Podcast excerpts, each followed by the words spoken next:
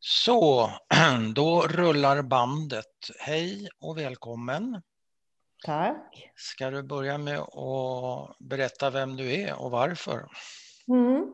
Ja, eh, Britt-Marie Herdevall heter jag då och eh, jag är eh, 72 hmm, år gammal.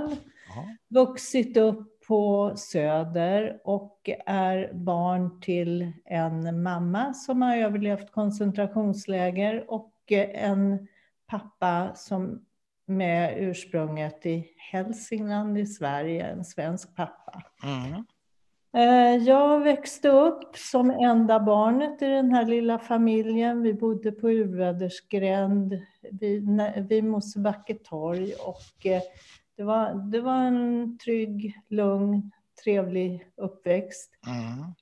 Pappa var 14 år äldre än mamma och han kom som sagt bara från Hälsingland mm. där han växte upp i ett bondehem. Han var timmerman och arbetade sex dagar i veckan på den tiden. Gick upp tidigt på morgnarna innan jag vaknade och kom hem till middagen Mm. Och på kvällarna var han väldigt upptagen med att räkna och planera och förbereda arbeten på stora byggen dagen därpå.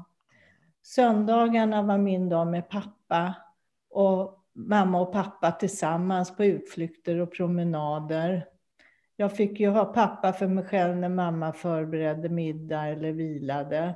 Och han var liksom min ventil. Han lärde mig åka skidor, cykla, fiska, idka friluftsliv. Han gav mig trygghet. Mm. Vad menar du med ventil? Det är ett roligt ord. Ja, alltså det var ganska ont om luft med min relation med min mamma kan jag säga. Ja. Så att eh, jag kommer till det. Ja, okej. Okay. Eh, men eh, det, det, är en eh, bra fråga och jag vet inte varför jag säger ventil. Det, det har jag nog aldrig liksom vare sig skrivit ner eller så. Det kommer här spontant. Ja, ja. Eh, men jag tänkte jag kan beskriva min pappa och hans familj lite för att sen gå in på liksom huvudspåret som ju ändå är min mamma eftersom det här ska handla om att jag är andra generationen. Huvudspåret är du, Britt-Marie. Ja, men eh, alltså huvudspåret är att jag representerar ja. och är en andra generation efter det här Sant. med eh, förintelsen och mm, mm. hela faderullen. Men ja. som jag sa då, pappa gav mig tryggheten. Mm. Han hade två äldre bröder och en syster, men ingen av de här fick några barn. Så att jag var väldigt omhuldad och väldigt mm. ensam som barn i min mm. uppväxt. Och jag förlorade ganska tidigt farmor och faster. De, jag var väl fem år på, ja, 54 i början där gick de bort i tur och ordning. Mm. Och eh, de bodde ju som sagt var uppe i Hälsingland, men där fanns också en farbror och en faster eh, som hade hand om det här eh, bondgården. Och mm. jag hade en farbror i Stockholm som jobbade med min pappa. Men också var barnlös. Så att, mm. eh, ja. Eh, Vet du någonting om varför det bara blev du? Att, eh, Eh, från mina de inte skaffa, Ja, att de inte skaffade flera barn. Finns det... Eh, det har jag försökt fråga, men allt det här när man ställde frågor var ju så enormt svårt. Jag fick ja. aldrig svar på några frågor egentligen. Nej. Är det här till men mamma? Som jag förstod så vågade inte min mamma hon, hon, var ju helt överväldigad att det blev ett riktigt barn. Hon trodde ju inte att det skulle kunna bli så. Nej. Efter vad hon hade eh, upplevt. Så att eh, det, de skyllde på ekonomi och sådana här grejer. Mm. Men eh, ja, jag, jag, tror att min mamma inte vågade. Nej, hade du velat ha ett syskon? Ja, jag hade velat ha syskon och jag hade velat ha hund. Aha. Alltså jag var ju väldigt påpassad och ensam. Aha. Men inget dera, det var inte tal om. Jag menar, hund fanns inte på kartan. Mamma var livrädd för hundar. Det hade också med läger och sånt att göra. Okay. För att eh, min mamma, hon, hon eh, växte ju upp egentligen. Vad, vad hette mamma och pappa förresten? Jag tror inte jag... Ja, mamma hette Sara. Mm. Född? Och, född Strasser. Strasser. Mm. Ja, mina föräldrar mamma som gift då hette Persson, min pappa hette Persson. Ja. Efter Oj. sin pappa som hette Per, för ja. det var gammaldags. Ja. Och vad hette hälsingapojken i förnamn då? Einar hette Einar Persson, ja. Mm. Och Sara Strassner, eller Strassner? Strasser som gata på tyska. Ja, Strasser. Ja. Eh, jag vet inte hur mycket... Jag kan ju ta mammas story i och för sig. Mm, gör gärna det. Eh, vi gör så här, vi tar ner den där. Du har lite dokument du tittar på. Ja, jag tänkte jag skulle kunna hitta. Det är bra. Eh, jag har här, ska vi se. Mm. Där.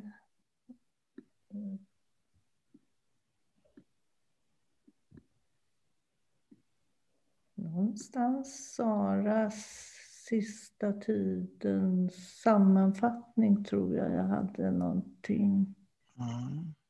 Mm, mm, mm, mm, mm. ah skitsamma. Nej, det är inte, nej, det är det, det, är det faktiskt inte. Nej. Eh, vi kan ta den här, jag har ett papper här.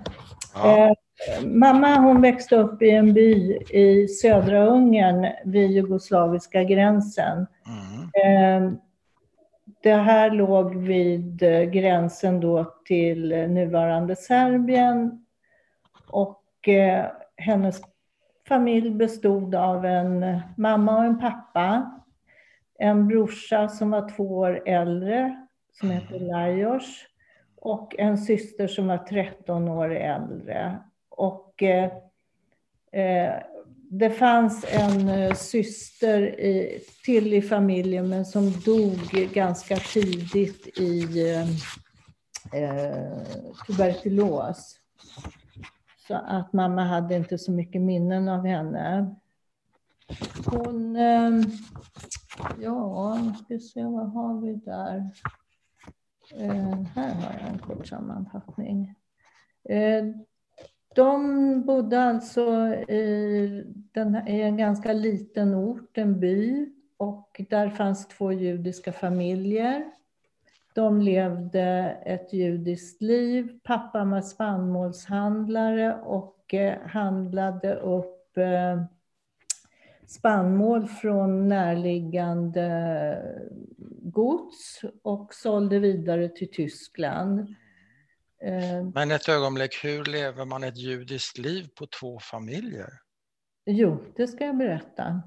Eh, I mammas familj då höll man kosher och firade de judiska helgerna. De hade en egen tårarulle som man samlade ihop judar när det var dags. Eh, man talade inte jiddisch i hemmet, bara ungerska.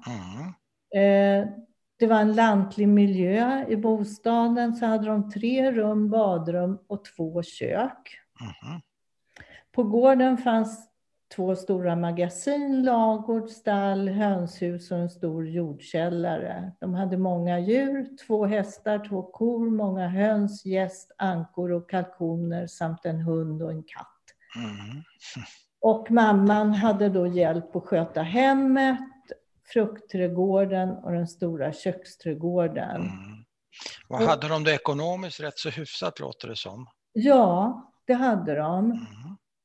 Sara var yngst i familjen, mamma alltså. Ja. Och, och eh, barnen hade en dadda som eh, tog hand om dem och den här kära daddan, som mamma uttryckte det, bodde i arbetarbostäderna på det här närliggande godset. Mm. Och de besökte henne i hennes hem ibland och där fick de bada i stora träkar med ångande vatten ur varma källor i, i marken. Oj. Ja, som kom ur kranar. Så det är något ja. som hon har berättat. Det är få grejer hon har berättat för mig, så att det är något jag kommer ihåg. Ja, det har hon berättat. Ja. Och mammas första skolår var också en lycklig tid. Syskonen gick i byskolan och det var katolska nunnor och präster som undervisade. Och då var mamma och hennes bror befriade från religionsundervisningen. Istället kom det en rabbin hem till dem varje fredag för att undervisa dem och för att slakta höns eller andra djur som ja. de skulle äta av. För att, för att ha kosher kött alltså? Det var rabbinen som också var slaktare? Ja, precis. Allt i ett. Allt i ett. Ja. Och det, var, det har mamma också berättat, att grannarna var alltid väldigt intresserade på fredagarna för att se om möjligtvis det var något dåligt eh, djur. Det var ja. något låser inuti ja. eh, magen på djuren som avgjorde om de var kosher eller inte. Aha. Då fick ju de ta över mat. Okej. en ganska intressant grej. Ja. Men eh, då Hitler kom till makten, mamma var ju född 1926, mm. berätta. Eh, då Hitler kom till makten i Tyskland så fick Ungern tillbaka en del landområden. De fick tillbaka delar i Tjeckoslovakien, Rumänien och Jugoslavien som de hade förlorat i Trianonfreden 1920. Och det här innebar att eh, mammas familj lättare kunde umgås med mormors och eh, andra släktingar som bodde på andra sidan gränsen i Jugoslavien. Ja. Det var bara fyra mil bort, men ändå. Men så för dem blev Hitlers tillträde, makttillträde en positiv grej inledningsvis ja, alltså? Ja. Inledningsvis, men ja. väldigt, väldigt kortvarigt. väldigt kortvarigt. Ja. För eh, då tilltog ju också judeförföljelsen. Ja, ja, såklart. Mm. Och eh, 1941 så fick pappan ett brev som började Heil Hitler från en affärspartner och i mm. brevet så sades alla affärsförbindelser upp med familjen. Han ja. handlade ju med Tyskland. Ja, för att han var jude. Ja. Mm. Ekonomin försämrades. Och samtidigt så insjuknade eh, mamman, alltså min mormor eller min ja. mammas mamma i tuberkulos. Ja. När hon var 13 år då mamma. Och mamman dog i oktober 41. Mm. Din mormor pratar vi om. Mormor. Och mm. eh, eh, stora systern som var 13 år äldre än mamma ja. giftes bort till en man med lanthandel i en stad två mil nordväst om hemmet. Mm. Inte jättelyckligt men tydligen nödvändigt och det hade med pengar och sånt att göra. Hon fick mm. inte gifta sig med den hon ville för det ja, hemgift och sådana här grejer ja. var inblandat. Mm. Eh, mamma och hennes bror gick ju i, eh, efter folkskolan i skola eh, högstadium eller något liknande i eh, närmaste stad som hette Baja och låg två mil bort och dit åkte de tåg till eh, skolan.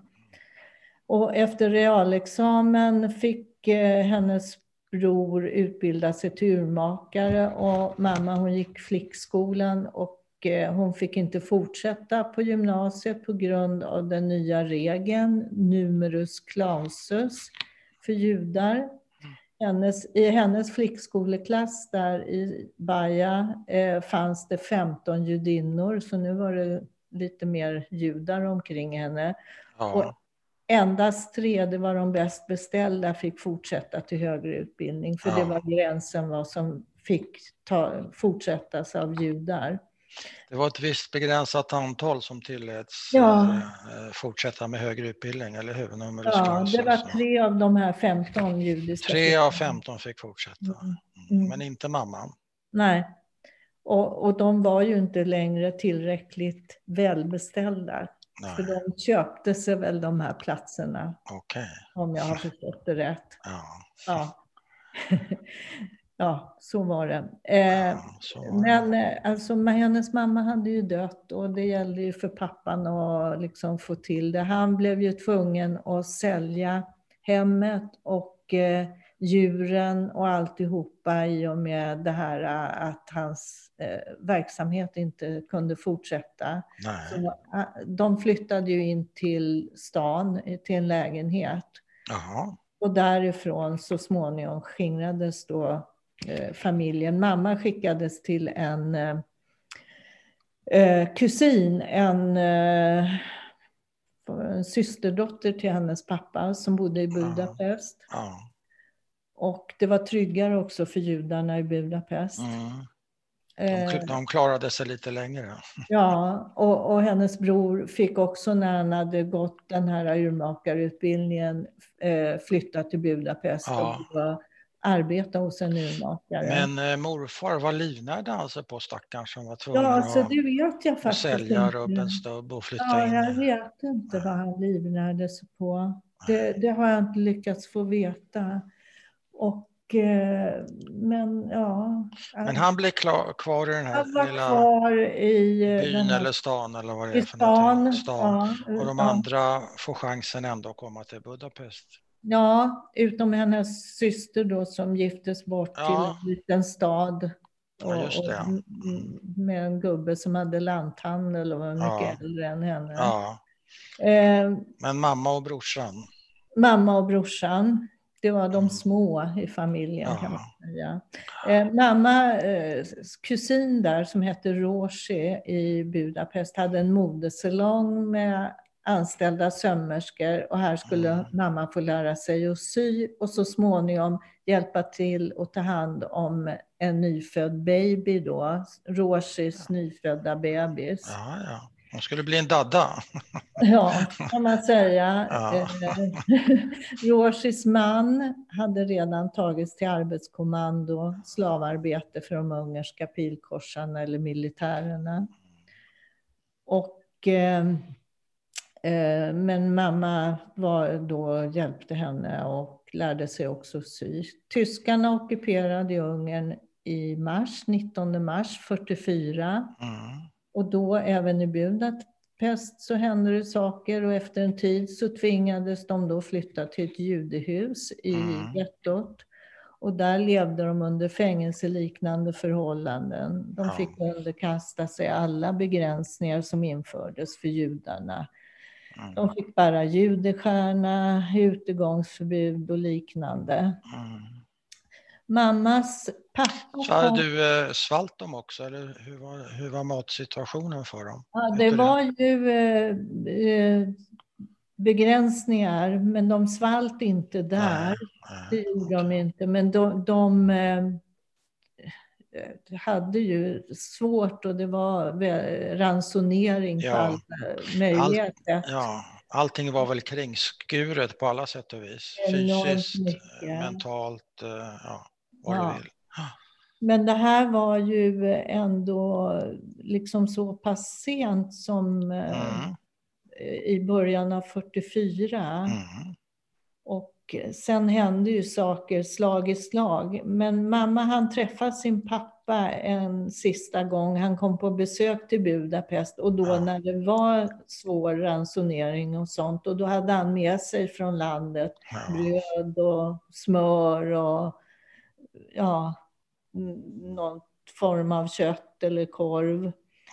Och nya kängor eller ja, till mamma som ja. någon skomakare hade gjort där i bygden.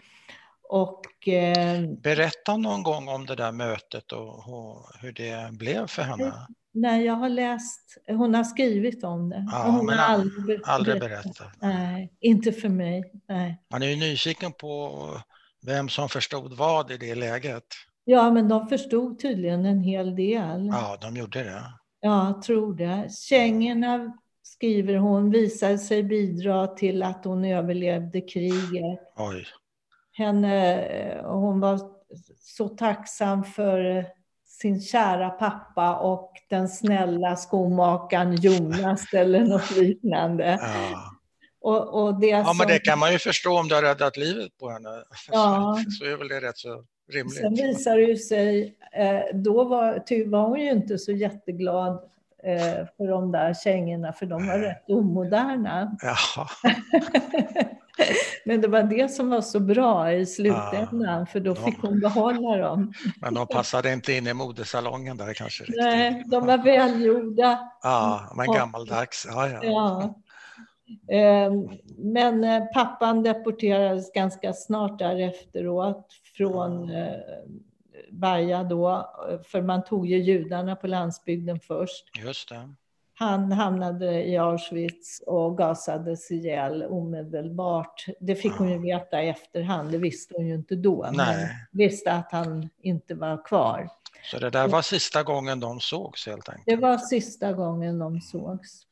Hennes syster, eh, Kat då, som den här 13 år äldre systern Mm. som mamma tyckte hemskt mycket om, vad jag har Mm. förstått. Och hon eh, giftes ju bort och fick också en liten pojke. Mm. Och hon deporterades med sin knappt tvåårige son till Auschwitz. Och Ja. de gasades också igen. Ja. Och mannen då?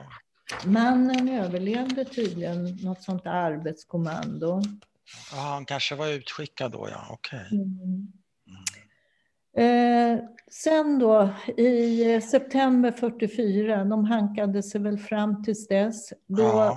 togs mamma till tvångsarbete av ungerska pilkorsmän, ungerska soldater till ett arbetsläger eh, sydost om Budapest, ungefär två mil Mm. därifrån, för att gräva skyttegravar. Och det gjorde hon då till slutet av oktober. Vänta ett tag, 44. Hon är född 26, va? Mm. Hon är 18 år nu. Ja, hon är knappt 18 år. Knappt 18 år och ska stå och Ja. gräva skyttegravar. Mm. Ja. De var inhysta i ett stort magasin, fick sova på en bädd av halm. På morgnarna fick de en bit bröd och surrogatkaffe.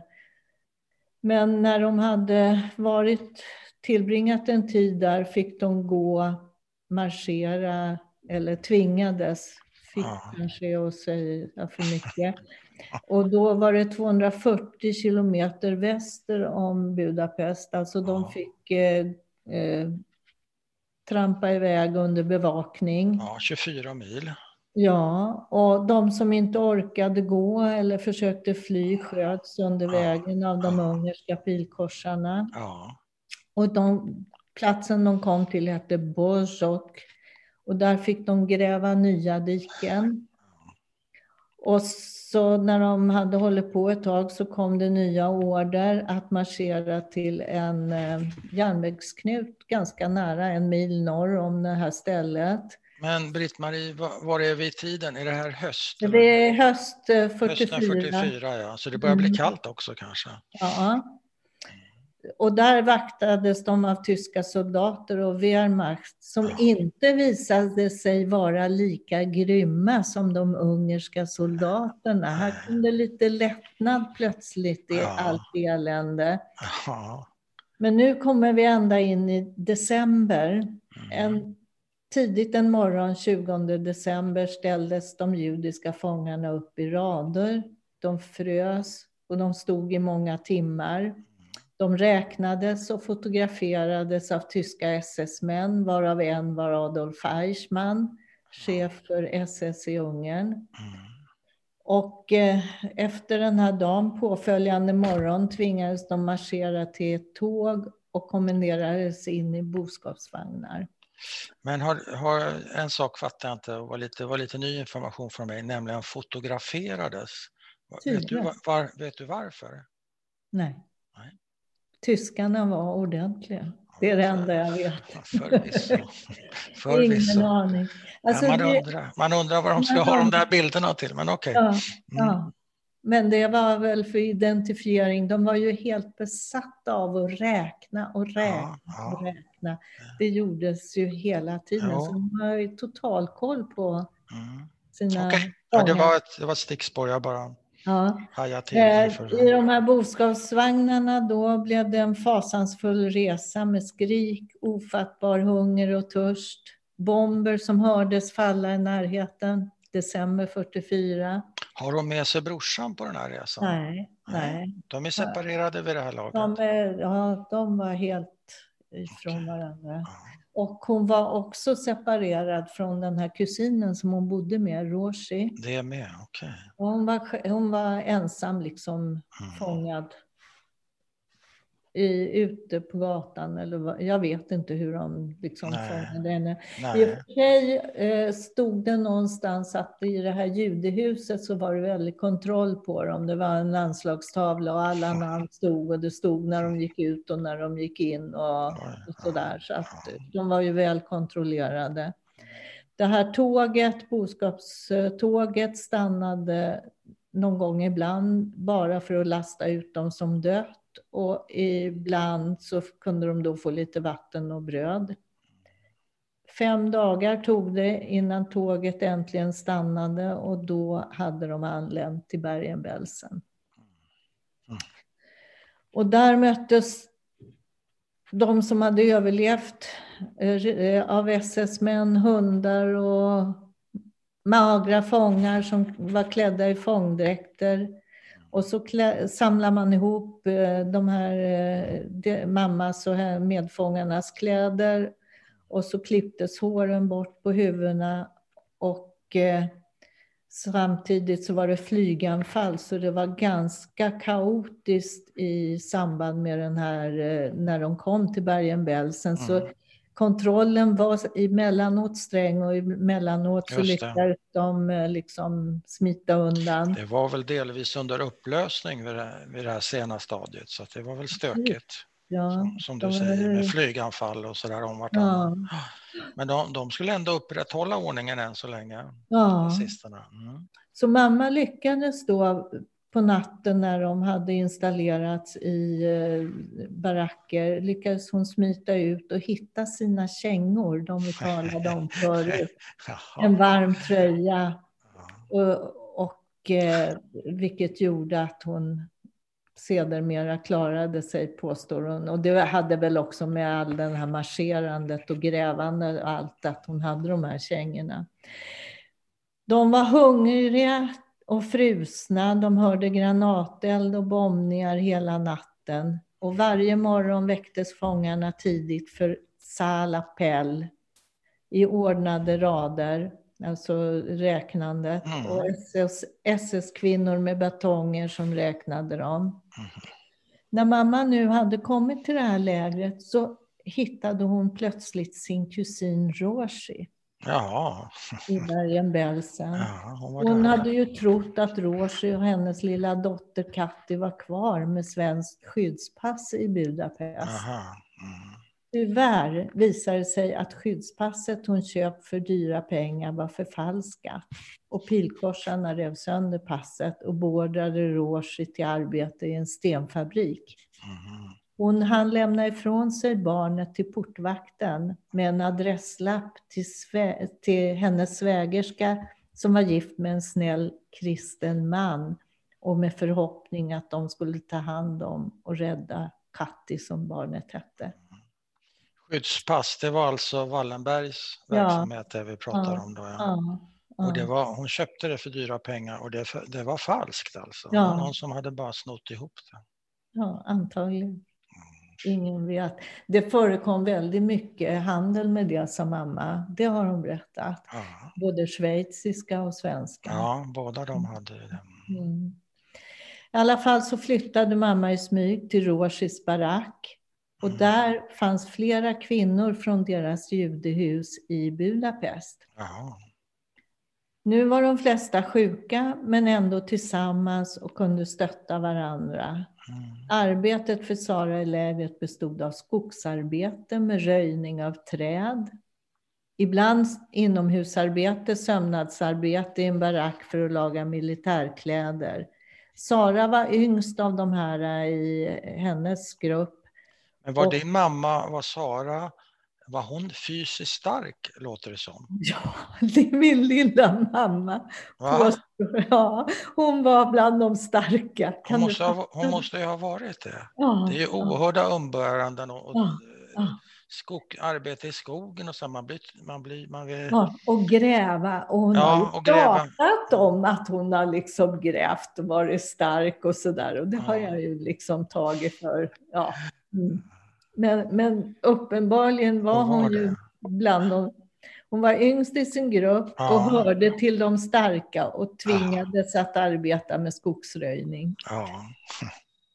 Det var eländigt och svåra umbäranden, smuts överallt, nästan aldrig rinnande vatten, hårda brödkanter och tunn soppa som bristfällig föda.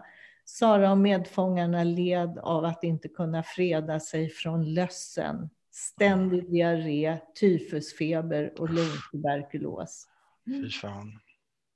Ja, sen så, hon var fortfarande 18 år när hon befriades 15 mm. april av engelsmännen. Mm. Många medfångar dog. Och, eh, Skriver hon någonting om uh, hur hon minns själva befrielsedagen? Eller vad hon för då? Ja, hur... ja, ja. Ska, ska ja. jag läsa det? Ja, ja. ja. Vi ska se, jag har det här nämligen. Eh... Just vaknat. Jag har sovit bra i egen säng. Allt är rent i rummet. Man är fri från all ohyra och löss. Vi ligger i rader. Min kusin är närmast mig. Ser att hon är vaken. Kramar henne. Har du sovit bra? Hon nickar. Rosie är mycket svag och sjuk. Den 15 april blev vi befriade av den engelska armén. Nu är vi fria. Men många av oss är sjuka. Vi har diarré. Våra magar tål inte maten. Vi är utsvultna, alltid hungriga. Vi längtar men, eh, hem. Mm, jag bara undrar, är det här de här sängarna, var befinner vi oss fortfarande i Tyskland? På ett sjukhus då? Eller var... Nej, vi befinner oss i Bergen-Belsen. Det här är den det, var, det var ju rent helt plötsligt och inga Ja, lös. men det är den okay. 8 maj. Okej, okay. men det är fortfarande i Bergen? Ja. Mm. Vi längtar hem och efter våra anhöriga. Roshi, Ibi och Jolan har småbarn kvar i Budapest. Mm. Barnen är nog hos snälla kristna vänner och vi hoppas alla på att snart få träffa dem igen. Mm. Det gäller att snabbt återfå hälsan. Vi längtar så efter våra anhöriga. Vi är sex stycken som kommer från samma hus i Budapest. Men jag kommer ursprungligen från en liten stad Baja nära jugoslaviska gränsen. Efter min mors död fick jag bo hos Rosi i Budapest. När judarna började transporteras från Budapest blev vi slagna och bortförda under tvång av ungerska militärer och pilkorsare. Vi är alla judinnor och jag är yngst i rummet. Sen kommer systrarna Chontos, Agi är 21 år och studerande. Hon är mycket svag och orkar varken stå eller gå. Hennes syster Vera, 23 år och lärarinna, är på benen men hostar. Vera och jag har tvättat oss och är klara att hjälpa de sjuka. Vi tvättar dem med blöta handdukar, det finns inga tvättfat här. Nu får vi morgonmål av engelska Röda korssystrar. Vi får chokladmjölk och smörgåsar. Tänk, vi får äta oss mätta. Bara vi nu får behålla maten också. Några Exakt. kan inte äta. Det är synd om alla. Roshi kämpar och äter. Vera och jag går ut. Vädret är bra. Vi går sakta till lägertorget, stannar och lyssnar till fågelsång. Vi bär, fågel, vi bär fångkläder. De är stora och vida men nya från ett uppbrutet förråd. Det är många medfångar ute och nu kommer flera tanks. En engelsman sätter upp affischer. Vi läser. Många ropar. Det är slut på kriget. Vi är jätteglada. Den efterlängtade freden har blivit verklighet. Tack gode Gud att vi fick uppleva detta. Nu delar engelsmannen ut cigarettpaket och chokladbitar. Vi röker inte, men vet att det är valuta. Nu kan man få byta till sig något gott. Vi vänder tillbaka, ivriga att få berätta nyheten om freden för de andra i rummet. Vi hör hela vägen glädjerop på olika språk. Vi möter likvagnen. Tyvärr dör många dagligen. Det är hemskt. Nu när vi är fria och freden blivit verklighet. Vi går förbi likvagnen och ser att det är SS-män, våra avskydda plågare som nu bär ut de döda medan beväpnade engelska soldater vaktar. Inte så länge sedan var det samma SS-män som patrullerade fullt beväpnade och delade ut slag till höger och vänster helt utan orsak. Vi kom tillbaka till rummet. Våra vänner hade hört nyheten. Alla är glada. Vi saknar Roshi och Agi. Var är de? Får höra att doktorn varit här och skickat iväg dem till sjukstugan. Där ska de få vård och lämplig mat. Hoppas de blir bättre. Gud hjälp oss alla. Vera och jag är mycket trötta och måste lägga oss och vila. Vi ska gå till sjukstugan sen om vi orkar.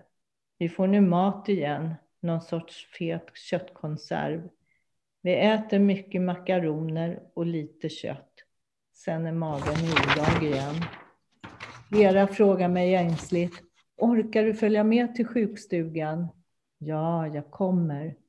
Det är fortfarande mycket folk i rörelse och alla är så glada. Alla hoppas och tror att det blir fred i hela Europa och hela världen.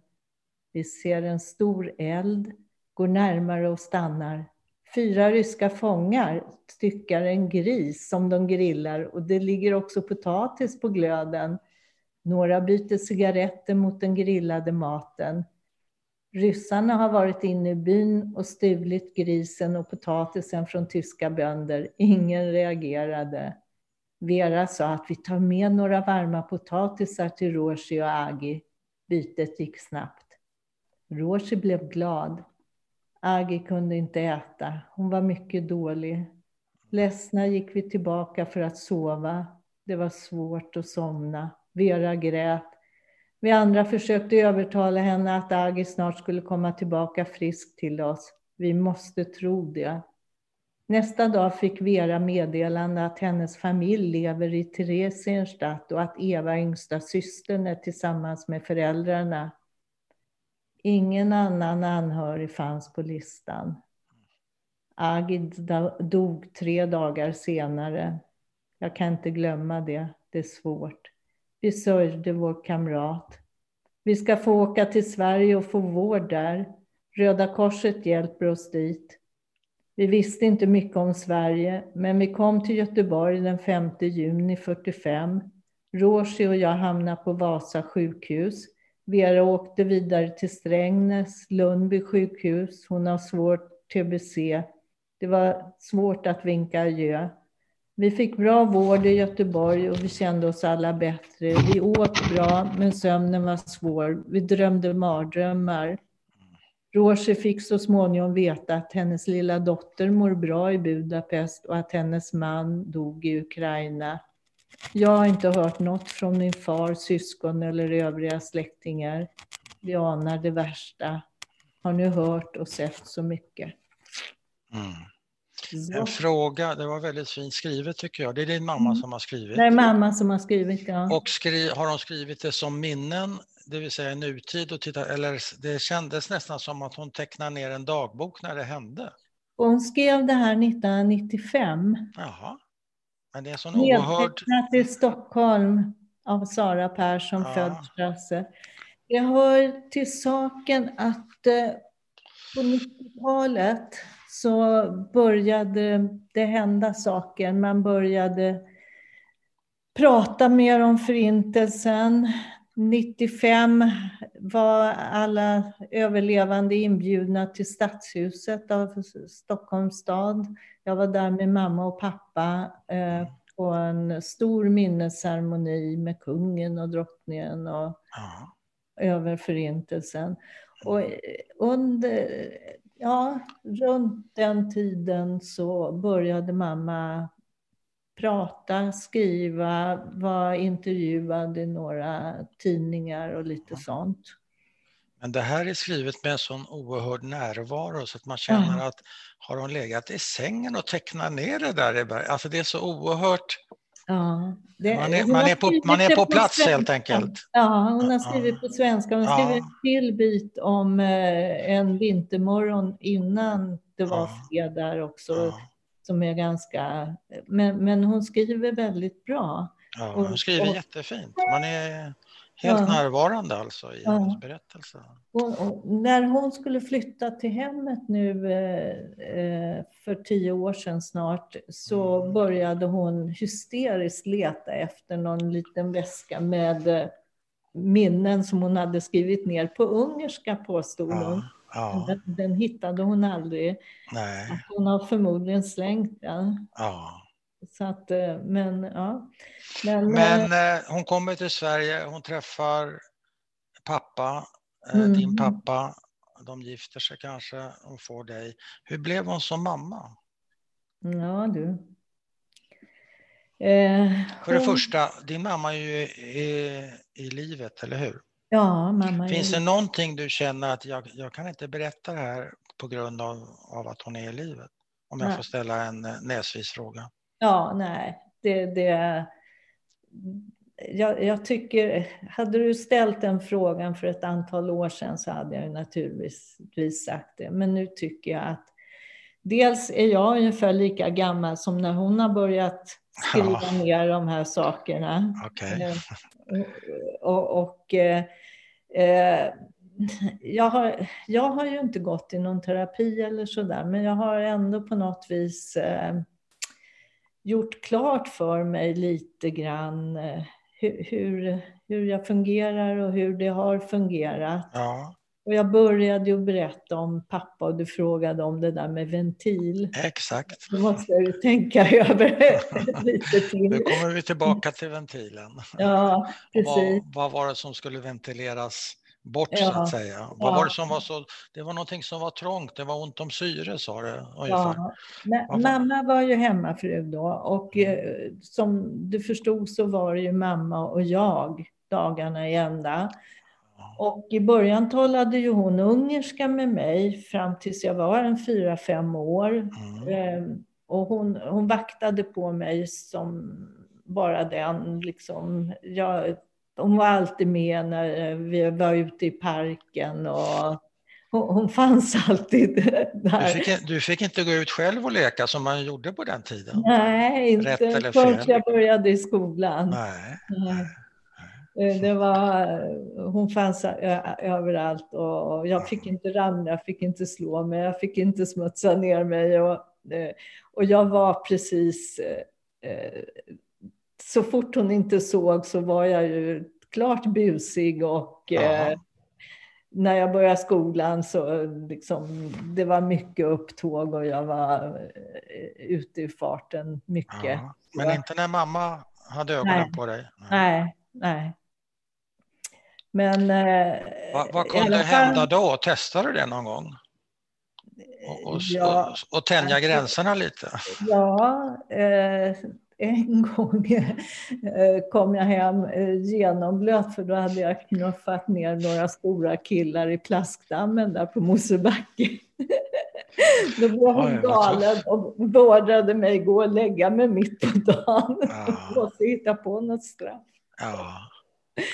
Men du var rätt så tuff och orädd alltså? Ja. Och så denna, denna överbeskyddande mamma. Ja. Ja, hänger, inte det, hänger det inte ihop kanske?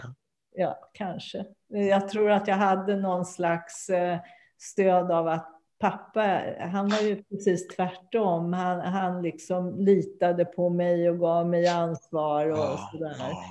Och han, han, tyckte ju gott om alla människor och han var väldigt liksom bra med yngre människor och sådär. Medan mm. mamma hon litade ju inte på en människa och var ju superparanoid. Så att, eh, Men hur, yttra, hur yttrade det sig, hennes eh, paranoia? På, ja, alltså, hon hade ju svårt för, eh, när jag berättade om mina kompisars familjer och sådär. Och då var det bara, ja, ja. Och de, de sådana är de och, och nazister är de allihopa. Ja, och jag, ja. Samtidigt förklarade hon ju aldrig någonting. Nej. Så jag fatt, förstod ju liksom inte eh, vad som det, hände. Och hur det hon, hängde ihop så att säga. Nej, och hon fick ju eh, lätt eh, hysteriska utbrott och sånt där och skrek och bråkade emellanåt. Och på kvällarna, hon lämnade ju aldrig mig när vi var själva, men när pappa var hemma då stack hon iväg, smällde igen dörren och nu åker jag hem, var, sa hon. Och så försvann hon. Och så gick hon väl på bio eller något sånt där. Ja. Och, jag hade ju jättesvårt att somna och pappa liksom försökte lugna mig och läsa saga och mm. Ingen fara. Och, Nej. och jag höll mig ju vaken tills jag hörde att hon kom ja. hem. Du blev, du blev orolig såklart? Ja, jätteorolig. Och hur gammal är du då? Jag blev jätteförbannad också när jag liksom alltså. förstod att hon hade varit på bio. Va? Ja. Förstår du? Ja. Man tror att hon har ja, tagit det värsta, Att det värsta har hänt och så går de bara på bio och roar sig. Ja, ja. Men hur gammal är du när det här händer första gången skulle du säga? Nej, det här hände från hela min barndom. Mm. Ofta? Det, ja, det var inte helt ovanligt. Nej. nej. hon tyckte Eh, hon tyckte mycket om att gå på bio och det var väl ett sätt för henne att lugna sig. Hon bodde ju, alltså hon gick, det fanns ju biografen nedanför på Götgatan med den, utgången på utbäderskan Mona ja. den biografen. Ja, ja, ja, så det var nära. ja, det var nära. Ja. Det var inte så långt borta. Men jag var ganska stor innan jag förstod det. Mm. Det där med bio och så. Det här hände ju redan när jag var kanske, vad vet jag, fem, sex, sju år. Ja. Och, så. Eh, och var det alltid samma visa, att nu åker jag hem? Ja, lite så var det. Ja, nu åker jag hem.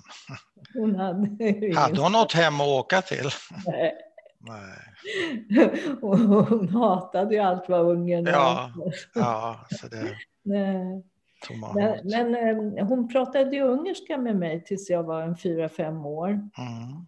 Men då, jag fick ju tydligen hysteriska utbrott ute bland kompisar i parken om hon gjorde så. Och till slut så vågade hon inte, så hon slutade att prata ungerska med mig. Ja, varför fick du det tror du? Jag avvek. Jag ville ju vara som de andra. Ja, var du som de andra? Uppenbarligen inte. För det finns, det finns en eh, story som jag skrivit om i det här eh, i skuggan av förintelsen, den där ja. antologin, där jag kommer hem och är smutsig och lite trasig och har slagits. Och eh, mamma då hysteriskt, vad har hänt? ja, de eh, kallade mig för judunge, men jag, jag gav på dem och sa att det var jag inte. Inte visste jag, inte visste kompisarna vad det var. Men min mamma fick ju en chock, är klart. Ja. Och då, var jag, då gick jag i alla fall i skolan. Så jag, ja. ja jag, jag, vet inte riktigt uh, hur gammal jag var, men uh, hur som helst så fick hon ju ändå på något vis förklara sig. Och så kröp det väl fram att hon var judinna och jag var jude. Och sen fick jag väl inte veta så mycket mer vad det innebar. Men, men eh, alltså hon hade ju ganska mycket... Men det hade hon inte pratat om innan alltså? Nej, nej, nej, nej, nej, nej. Och min pappa han hade ju inget religiöst för sig. Nej. Så att, så men, men var... vänta ett tag, hur gammal är du när du förstår att du är jude eller judinna? Ja, kanske mm, ja, sju, åtta, nio. Ja. Men går det, går det att begripa eller är det bara en, en etikett? Nej, Nej men, men jag hade ju när, i min klass, vi var en ganska stor klass ja. Eh, på den tiden, kanske det är inte obekant för kanske 30-35 ungar. Och det, ja, fanns, en till mörkhårig i klassen. Okay. Det var en pojke, en judisk pojke, som var befriad att gå i skolan på lördagar. För han gick, och då mötte vi honom på väg till Schul eh, med sin pappa. Så att visst visste jag, men jag, jag förstod ändå inte sammanhangen. Nej. För, när, eh, när gjorde du det egentligen? Hur gammal är du då? Ja, alltså, jag, att just större jag blev så förstod jag ju mer och mer. Mm. Men det som var, var ju också att jag kunde aldrig fråga mamma. Jag visste att hon... Alltså, man kunde... Ja, hon, hon eh, mådde dåligt, fick ont i huvudet, allt möjligt. Och, och, jag fick aldrig något riktigt vettigt svar på vad hette min mormor, vad hette min morfar. Man kunde inte ställa frågan för det blev kaos. En fråga orsakade kaos. Ja. Vad det gjorde var du? som hundar orsakade kaos. Ja, hundar. hundar och... Men vad gjorde du med alla dina frågor då, i den där åldern? När du kanske är ja, åtta, små, tio? Så småningom så kunde man ju börja läsa. Mm. Gjorde och, du det? Eh, så småningom så fick jag ju... Eh, vi fick eh, vi hade ett sommarställe på Resarö här där vi bor som mina föräldrar köpte 1954 och efter mm. några år så fick vi ny granne, en mm. judisk familj. Mm. Och där fick jag möjlighet. De föräldrarna var också överlevande. Mm. kunde berätta och prata och en av deras döttrar blev min bästa väninna och på den vägen fick jag veta väldigt mycket. Och de fick också Alltså de kunde ställa frågor till mamma så jag kunde vilja dem få veta lite mera. Ja, så problemet var när du ställde frågor? Ja. Inte, ja. Men vad tyckte mamma om, om att det så att säga bakom hennes rygg, hon var ju lite paranoid att det pågick en slags.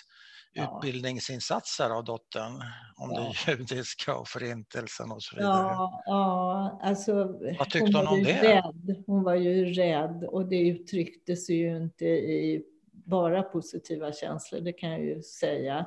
Hon, hon, men hon var ju allmänt negativ till alla människor, utom när hon umgicks med folk, för då var hon så himla gullig och trevlig och omtänksam. Då var hon Men, social. Hon kunde ja. vara social alltså? Ja, ja, ja, absolut. Mm. Men re, hos mig öppnade hon hela det här bagaget med det negativa och det paranoida. Det, det höll hon, hon höll igen så himla mycket, liksom hon ja. höll igen på sina historier. Så jag var den som var föremålet för allt det här äh, svarta. Ja. Men jag fick ingen förklaring. Nej, och det var där kanske pappas ventil kom in i bilden. Ja, precis. Och vi åkte ju första gången ner till Ungern 1957 för hon fick ju veta att hennes bror överlevde. Ja. Han kom tillbaka från det här äh, från Ryssland eller var mm. de var, Ukraina. Mm. Men han var också himla psykiskt skadad. Mycket alltså, mer mamma. Ja. Schizofren påstods det att han var. Intagen eller? Nej. What? Var, var han intagen om han var schizofren? Nej, det vet inte jag. Jag vet Nej, inte. Men, eh, men, skadad. Ja. Men de, de brevväxlade ju med varandra hela tiden och han, ja. han eh, gifte sig och fick två barn också. Ja. Och vi besökte ju dem första gången 57. Vi åkte bil ner genom Europa. Och där, alltså då var ju jag åtta år. Och första anhalten, liksom när det var en stor eh, paus i åkandet, det var Bergen-Belsen. Och det var ju något som har etsat sig fast i mitt huvud kan jag lugnt säga. Jag kommer ihåg den här resan nästan i detalj, för det var ju så stort att åka utomlands ja. 1957 och alla mm. städer vi åkte igenom, vi bilade. Så det var, och jag förde dagbok och liksom, det var helt fantastiskt. Ja. Men det här då första besöket, det var ingen som hade förklarat för mig vad Bergen-Belsen var eller någonting. Nej. Och så närmade vi oss. Det fanns ju ingen GPS eller något sånt där. Och det stod ju inte riktigt på kartan. Och, och eh, det frågades och frågades och det blev mer och mer hysteriskt i bilen för det var ingen tysk som kände till något som hette Bergen-Belsen och då var vi en enstaka kilometer ifrån ja. lägret. Ja. Till slut så kom vi fram och, och de var ju jätteupprörda båda två och vi gick omkring där bland ofantliga gravhögar. Jag var ju ganska liten. Alla byggnader var borta, så Aha. de hade bränt ner det. Mm. Men mamma var i upplösningstillstånd och värre blev det när vi plötsligt ser en liten gullig tysk familj med barn sitta och ha picknick på en av dessa gravhögar. Alltså det, var, det var så absurt. Och, det var, och jag tror att det stod en skylt där, här vilar 4 000 döda. Ja. så att, hur, hur, tog, ja, hur reagerade mamma på det? Ja du, det, där var det... Usch. Ja, hon, hon Ja, hon, hon, jag tror hon skrek. Hon, alltså, det, var, ja, det var inget vidare. Men sen skrek, vad, Men vänta ett, tag, vänta ett tag, vad skriker hon då till den här söta tyska familjen som sitter ja, alltså, och picknickar? Ja, eh, för och, på, och på vilket språk? På, tyska, vilket, på tyska. Hon, hon kan tyska? Ja, ja, ja, ja, ja. Hon, eh, hon skriker på tyska till dem, så du vet inte precis vad hon säger nej, förstås. Nej, Men hon nej. är upprörd, så mycket ja, förstår du. Ja, helskotta. Ja. Och, och, vi var ju tagna, både pappa och jag är klart. Ja, och pappa ja. fick ju liksom lugna och jag fattade ju inte mycket. Och det var bedrövligt. Men hur blir det här för dig? Hur upplever ja, det, du mammas utbrott? Ju, det sitter i mig. Jag kommer ihåg det här så ja. oerhört tydligt. Som ett kroppsminne nästan, eller? Eh, ja, kanske. Nej, jag vet inte. Nej, men som ett minne, det sitter. Ja, ja, ja det finns någonstans djupt mm. inne i mig. Men blev det bättre sen eller fortsatte det på samma ja, tumult? Ja. Eh, sen blev det ju liksom spännande städer och det här pratades det ju inget mer om i familjen. Nej. Nej det fick jag ta hand om själv så att säga. Ja, det var ja. ingen, ingen eftersköld där inte. Nej, det var nu, ingen nu, vänder vi, nu vänder vi blad. Ja. Ja, ja, det gjorde vi. Det var mycket men, men eh, hade mamma mycket mardrömmar och sånt där? Ja, hon skrek om nätterna. Hon gjorde det?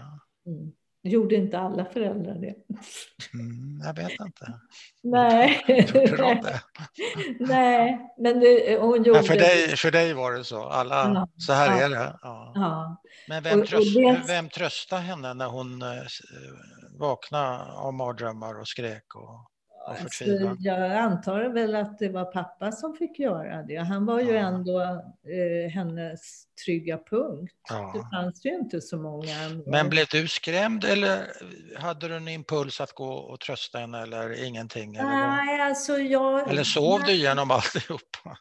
Ja, nej, alltså jag nådde aldrig riktigt fram till henne. Det var alltså relationen med mamma även om, jag menar hon tog i mig, kramade i mig, men, ja. men det var inte genuint. Det var liksom, Nej. det fanns som någon slags eh, spärr på något vis. Jag vet mm. inte, för det var eh, väldigt svårt att uttyda. Jag tycker att hennes relation till mina barn har ju varit så himla mycket mer normal. Ja, vad bra, vad fint för dem. Ja, ja. Det kan man ju glädjas åt. Och, och de har också kunnat fråga henne. Ja. Jag menar, via dem har jag också liksom listat ut saker. Men jag är, fortfarande är det så där att man måste, jag måste på något vis eh, skydda henne. Mm. Det, det, det, det blev ditt jobb? Ja, det blev det. det, det och, och, jag måste vara bäst i klassen och jag måste liksom... Var, du, var, du den, var du den vuxna av er två? Blev det så? Ja, det, ja, emotionellt på något sätt. Ja. Men jag menar, hon hade ju levnadserfarenhet och var vuxen. Det var Såklart. ju tvekan om det. Men, Men, det är inte samma sak som, som att nej. vara vuxen. Nej, nej, absolut inte. Och jag menar, och det är ju fortsatt samma sak nu. Det är ju så. Och eh, det är ju mycket i mitt liv som har styrts den vägen för att det ska gå bra för henne. Okej. Okay. Ja. Hur då? Ja, det... Ja, alltså i min historia så småningom så blev jag ju mer och mer judiskt eh, ja, vad ska man säga, jag upplevde mig mer judisk och jag var aktiv i Habonim eh, och, eh, och åkte med dem till Israel mm. och lärde känna eh, avlägsen släkt i Israel som blev liksom någon slags surrogat för de släkt jag inte hade som jag mm. tillbringade mycket tid på somrar. Ja. Och sådär. Så att eh, eh, jag fick det här eh, judiska i mig på något sätt. Aha. Och eh, gjorde, hon var ju väldigt rädd för det där till att börja med, när det plötsligt skulle komma hem post med någon judiskt emblem på. Det var hon ja. fullständigt livrädd för. Vad skulle ja. bli värre? Nu ja. var ju säkert nazist som alla andra. Nu låg vi risigt till och sådär. Ja. Då var jag tillräckligt vuxen för att liksom eh, stå emot det där. Och jag var väl snarare ganska aggressiv mot henne tonåren och uppåt. För att liksom hon var så himla feg och det var så mycket fel. Och jag... sa, sa du det till henne? Ja, ja, ja. ja. Det massa sådana saker. Ja, du förebrådde henne saker. Men det ja. gör man ju i den där åldern. Det är ju ja. naturligt. Och, och mådde så himla dåligt av att jag gjorde det, det är klart. Ja. Men äh, ja, hon... hon. Men äh, vad hade hon för någon inställning till framtida fästmän eller killar eller vad du vill. Eh, höll hon på att det skulle vara en judisk kille eller skulle det kanske vara en kristen kille med tanke på hennes erfarenheter? Det är det som är så himla typiskt. Hon ville ju absolut att jag skulle ha en judisk kille. Jaså, det skulle det vara. väldigt mycket på våra barn. Hon är ju, jag menar, ja. vi har en dotter i Israel. Ja, ja. Ja. Det är jättebra. Sen har vi en dotter som lever ihop med en svensk kille som inte är jude. Nej.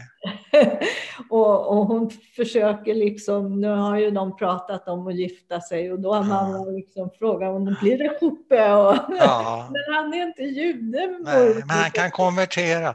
Men du, ehm, det är, det är, hon är ju rolig, eller människor, människan är rolig därför hon, hon blir ju livrädd för Davidsstjärnan på ett kuvert. Ja. Men när det gäller livspartner, då ska det vara äkta vara. Ja. Det är inte helt konsekvent, men det är lustigt. Ja, men hon har ju eh, vant sig vid eh, de här eh, emblemen på kuverten och så. Ja, jag förstår. Tiden har ju gått. Och kanske det... på pojkvännerna också. Ja, typ. Ja. ja typ. Nej, men så att hon var ju... Alltså, båda mina föräldrar tyckte ju jättemycket om Gabriel. Ja. Och eh, jag träffade honom redan 65. Ja, det är tidigt. Ja. Hur gamla är ni då? Ja, jag är 16, 17 och ja. 18, 19. Ja, giftasmogna. Ja, eller hur. Men eh, vi gifte oss 71 ja, ja, ja, ja. Men ehm, eh, jag, jag tänker på din tonårs perioder med uppror och mm. du pangar på henne för att du tycker hon är kass och feg och mm. allt vad du mm. säger till henne och så mår du dåligt av det. Men hade du något annat eh, form av uppror som var viktigt för dig under den här perioden? Jag tänker just på tonåren som oftast är en sån där period när man ska göra tvärsom kanske. Nej, egentligen inte. Det, det, nej, alltså i början var hon ju jätterädd och orolig för det här judiska och det var ja. väl det som jag också liksom pressade på då med det och liksom här ska vi inte vara rädda för någonting och liksom tvärt emot henne på något ja, sätt. Det. Så det, det kan väl ha varit någon typ av revolt. Annars ja. var jag ju fortfarande liksom väldigt beroende av att de skulle må bra, mina föräldrar. Men det var det du sa, att, att, du skulle ju skydda henne och det har, det har format många av dina val. Jag förstod inte riktigt eh, på vilket sätt det har format dina val. Det är kanske jag som är trög, men mm. säg det en gång till. Nej, men dels att det skulle gå bra för mig, att jag skulle ja, få, mm. få ett eh, jobb där jag skulle kunna klara mig ja. även kanske i ett annat land. Jaha. Ja. jag vet inte, vi hade ju alltid mycket mat hemma. Jag lärde mig att man, pass måste man alltid ha. Det är ja. katastrof om det skulle gå ut. Det kan man inte lämna ifrån sig. Så kan man inte ha det. det, hände mig eh, väldigt, ja, alltså, det var ju, kan det ha varit då, någon gång 2000 någonting. Ja. Skulle åka med Jonathan till Kina. Ja. Och så skulle den här eh, ambassaden ha våra pass i en eller två veckor ja, innan ja. visum. Som de gör, ja. ja då blev jag helt galen. Det går, kommer inte på fråga. Nej. Jag kan sitta här och vänta, men jag släpper inte mitt Nej. pass. Och de bara fattar ingenting. Jag sa, det kan hända vad som helst. Jag måste ja. alltid ha ett pass. Är, är det ett arv från mamma? vad tror du? Jag tror det. Ja. Jag gissar. Men du, hade hon, hade hon fantasier om att utvandra och så där till Israel? Ja. När hon sa åka hem kanske? Innan, innan hon gifte sig. Ah, ja, okej, okay, innan, ja. men inte sen. Ja. Nej. Men hon sa ju hon har ju sagt nu några gånger på hemmet, undrar hur mitt liv skulle ha blivit ja. om jag åkte till Israel. Ja, ja, ja. Men jag ville utvandra till Israel. Mm. Och där kunde jag ha gjort en revolt. Ja. Men eh, det gjorde jag inte. Nej, varför? Ja, för mina föräldrar i första hand. Ja. ja. Och sen så hade jag ju en relation med Gabriel också. Ja. Men, men, alltså... men mots motsatte sig de det eller var det bara ja. att du kände ja, ja, ja, det? Båda, båda, både mamma och pappa? Ja, ja, jag var ju det enda. Ja, Min pappa hade inte heller något Nej, barn. Du var den liksom, enda. Även om både han och mamma ju hade varit i Israel också på semester och så där ja. så var det ju inte. Det var väldigt långt borta.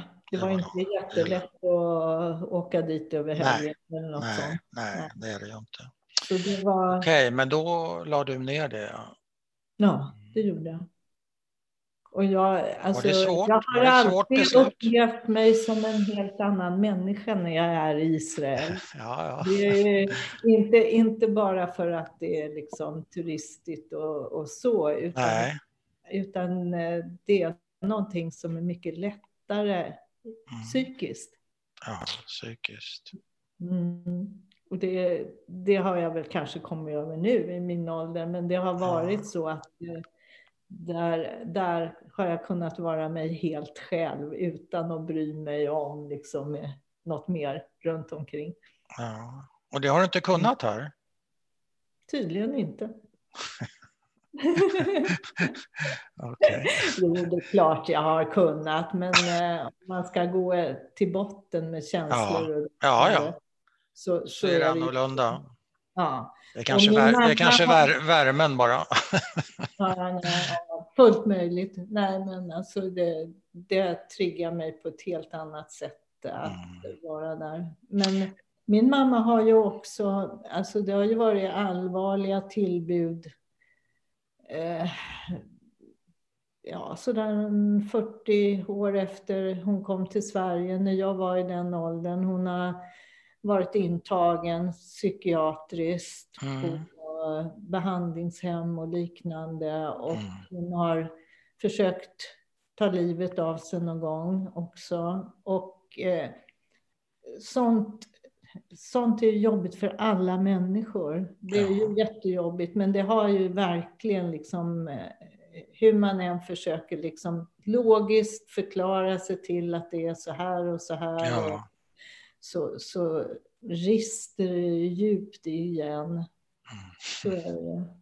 Hur gammal var hon när hon försökte ta sitt liv, sa du? Eh, hon var väl, inte för se, det, hon, ja, kanske 60, 65 eller Oj. något sånt där. Ja. Hade, var det någonting som hände då eller var det bara att hon inte orkade längre? Jag tror att det var att hon inte orkade längre. Sen var det, det var, pappa levde ju åtminstone en gång, men sen var det även efter han hade gått bort och då var han ju så himla ensam. Ja. Pappa dog 95 på hösten. Men eh, alltså hon, hon var ju, hon åt ju jättemycket piller hela, hon har ju ätit enormt mycket psykofarmaka sen hon i princip kom till Sverige. För ja. det var ju liksom, nu ska vi inte tänka på det, ta nu Nej. de tabletterna. Som man gjorde. Mm, precis. Som och, man gjorde. Skåpen var fulla med, med ja. burkar. Ja. Både här och där. Ja. Det kan jag känna igen. Men eh, var hon intagen, för, fick hon eh, elchocker och sådana ja, grejer? Ja, fick hon också. Hjälpte det henne? Ja, jag tror det. Jag tror det. Mm. Men allt det är, är du i vuxen ålder när allt det här drar ja. igång? Ja, jag är jättevuxen. Jag har barn. Du är jättevuxen, ja. ja, ja. Hur tänker man? Eh, tänker man på, eh, jag vill inte, kan jag ärva det här? Kan jag komma och ärva det här? Kan jag få sådana här problem? Eh, eller, eller hur, hur tänkte du?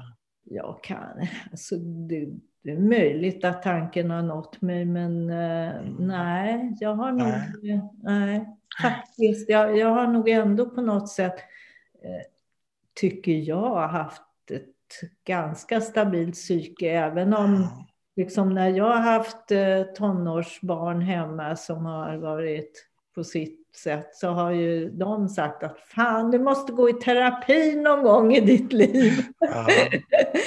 och eh, känner man igen. så har man ju trott som att man inte har fört över någonting. Precis som min mamma trodde. Ja. Vad, vad, vad har du kommit fram till, kanske med hjälp av dina barn? Vad har du fört vidare? Av ja. hennes trauma, för det är ju trauma vi pratar om. Ja. Och trauman kan man ärva. Flera generationer. Det är helt, helt bisarrt när jag hör för några år sedan när Joanna som bor i Israel är hemma och har någon liten fest här och träffar gamla klasskompisar som hon fortfarande har kontakt med. Ja. Och jag hör dem säga, kommer ni ihåg när vi lekte koncentrationsläger? Oj. Oj, wow.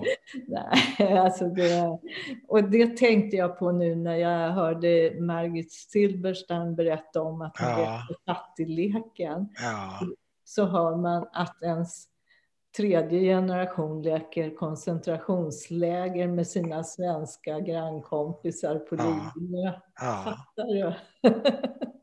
Nej. Nej, sen, Men det är väl ett bra exempel. De snapp, man, man, vi snappar upp och de snappar upp. Och, och mm. Frågan är om, om man kan bryta det, om man ska bryta det och i så fall hur man... Det finns ju de, eh, bland, bland, annat Josef Fischer som är intervjuad i den här serien, psykolog, tror jag mm.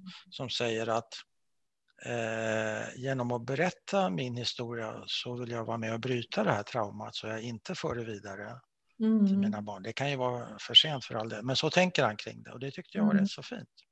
Mm. Hur tänker du? Jag har, alltså jag har väl ändå varit hyfsat öppen sen jag blev...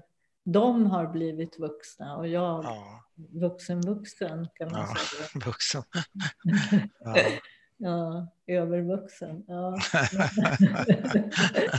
ja. Eh, så att eh, det är väl så att de är ganska medvetna om det. Och de har ju också eh, Gabriels föräldrars bakgrund. Nu, nu mm. Pratas det ju inte så mycket om dem, för jag vet väldigt mycket mera än de där bröderna har ju aldrig lyssnat, men Nej.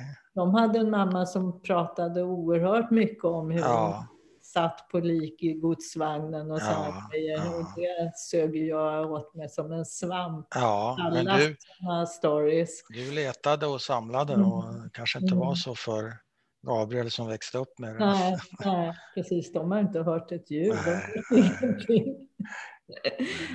Jag tänk, satt och tänkte på en annan grej, det är kanske är taskigt att ta upp det, men din mamma som fick sina utbrott och var hysterisk och mm. paranoid och sådär, slog hon dig någonting?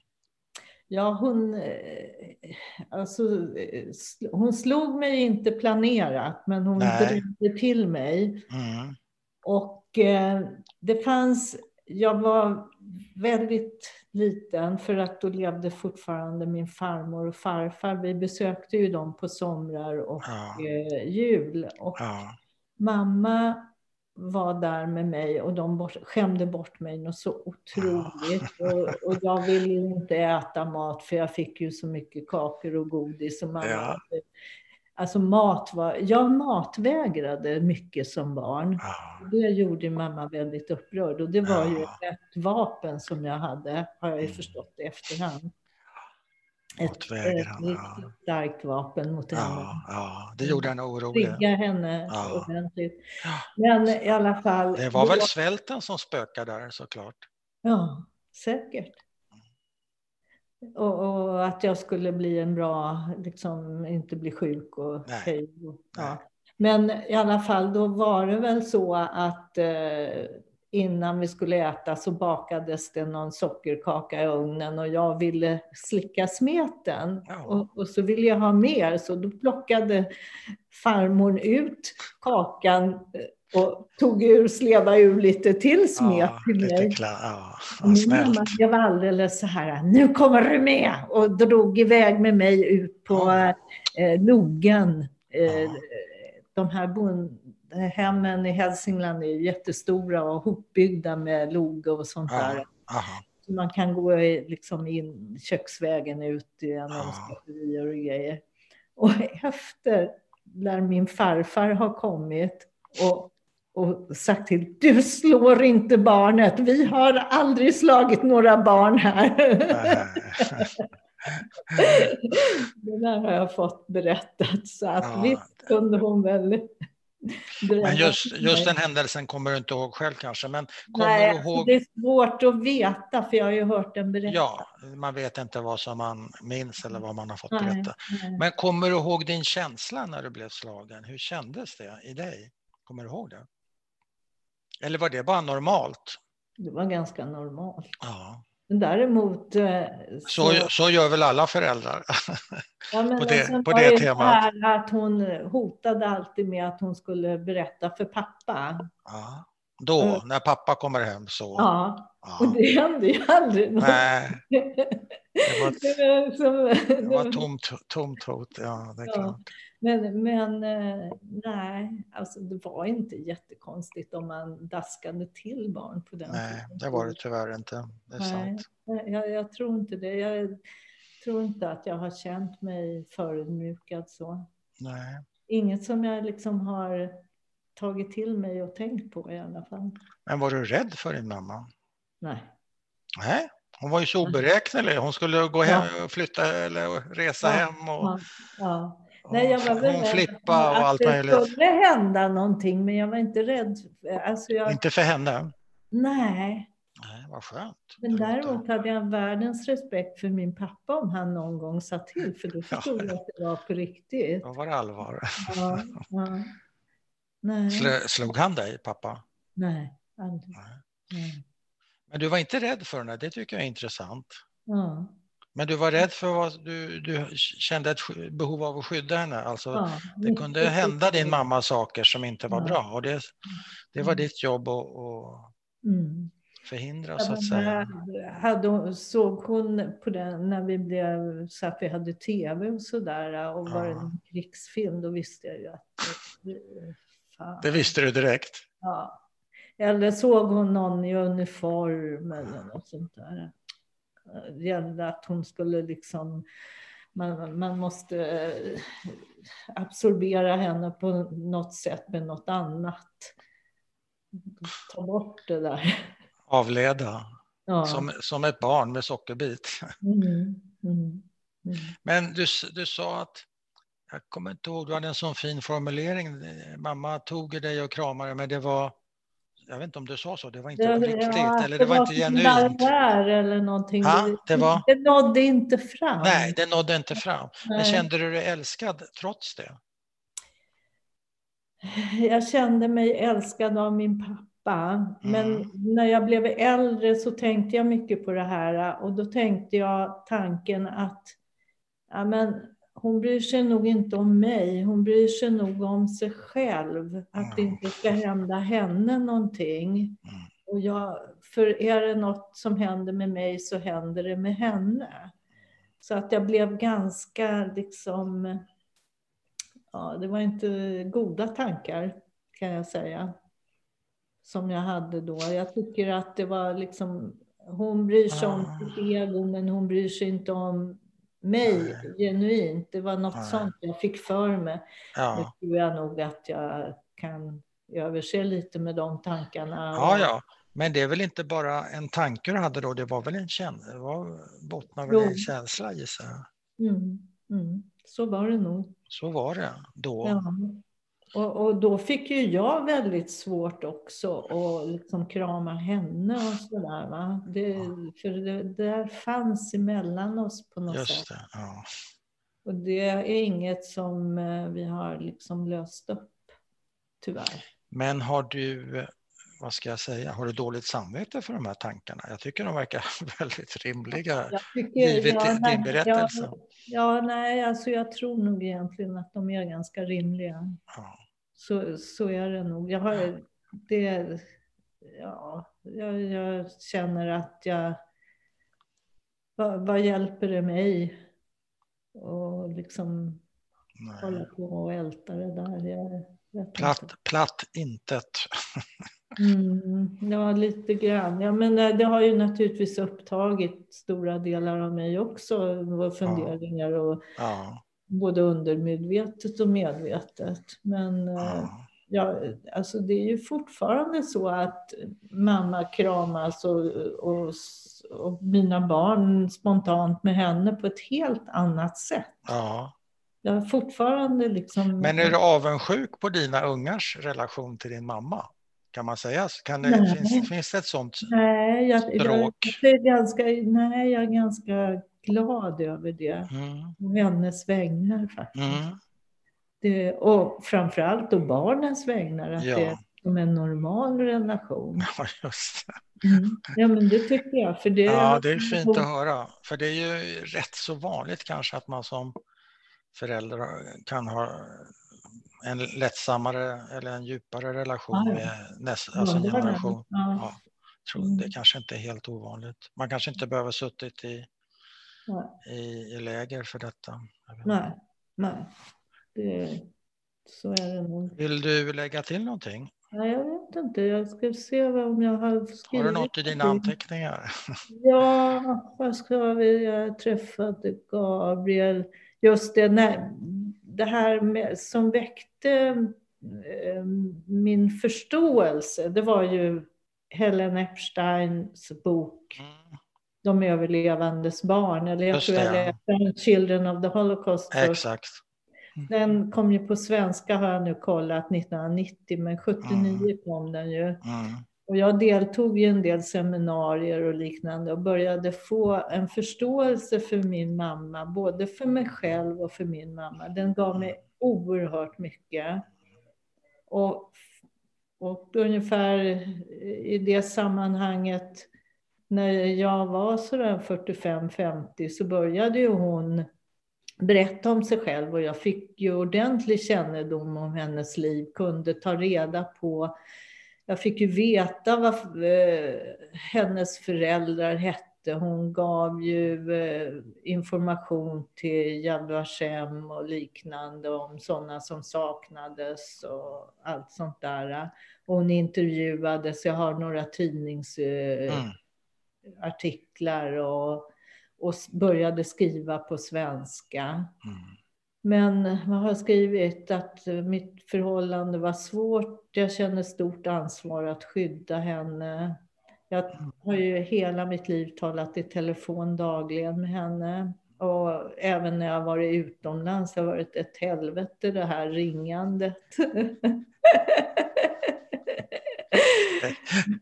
Men jag har ju också haft svårt att förstå henne och jag har skrivit någonstans att det har varit som en hatkärlek. Att, svårt att se hennes paranoia. Jag har inte liksom velat, det, det där får inte angripa mig. Nej. Jag måste tycka bra om människor ja. och, och sådär. Det. Mm, det är viktigt. Eh, men samtidigt så har jag väl också tänkt tanken om, om det händer någonting här, vem skulle ställa upp för oss? Ja, apropå paranoia. Ja, precis. Ja.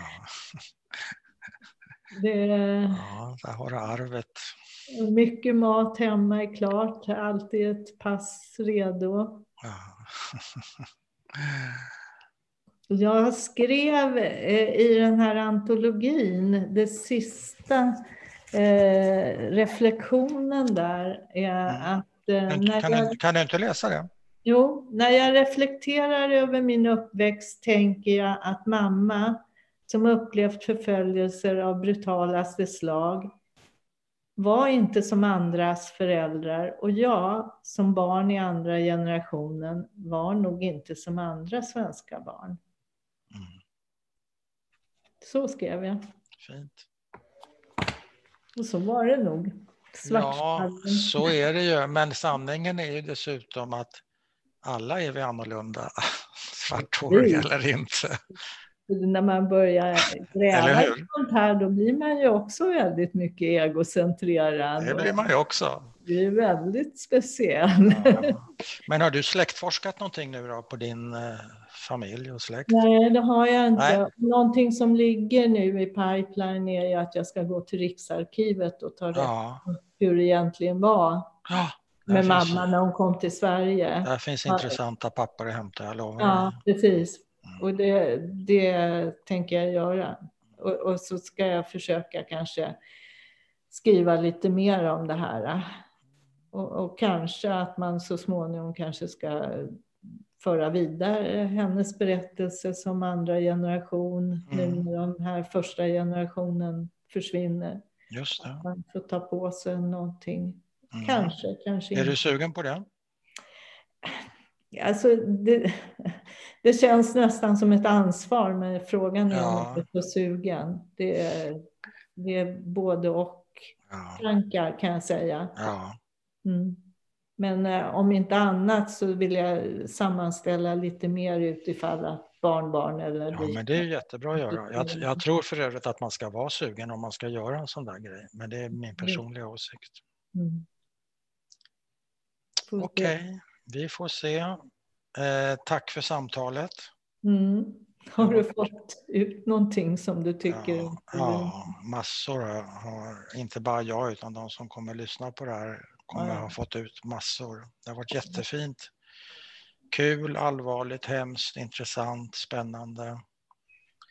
Eh, mm. Lärorikt. Mm. Så jag tackar dig så hemskt mycket. Ja.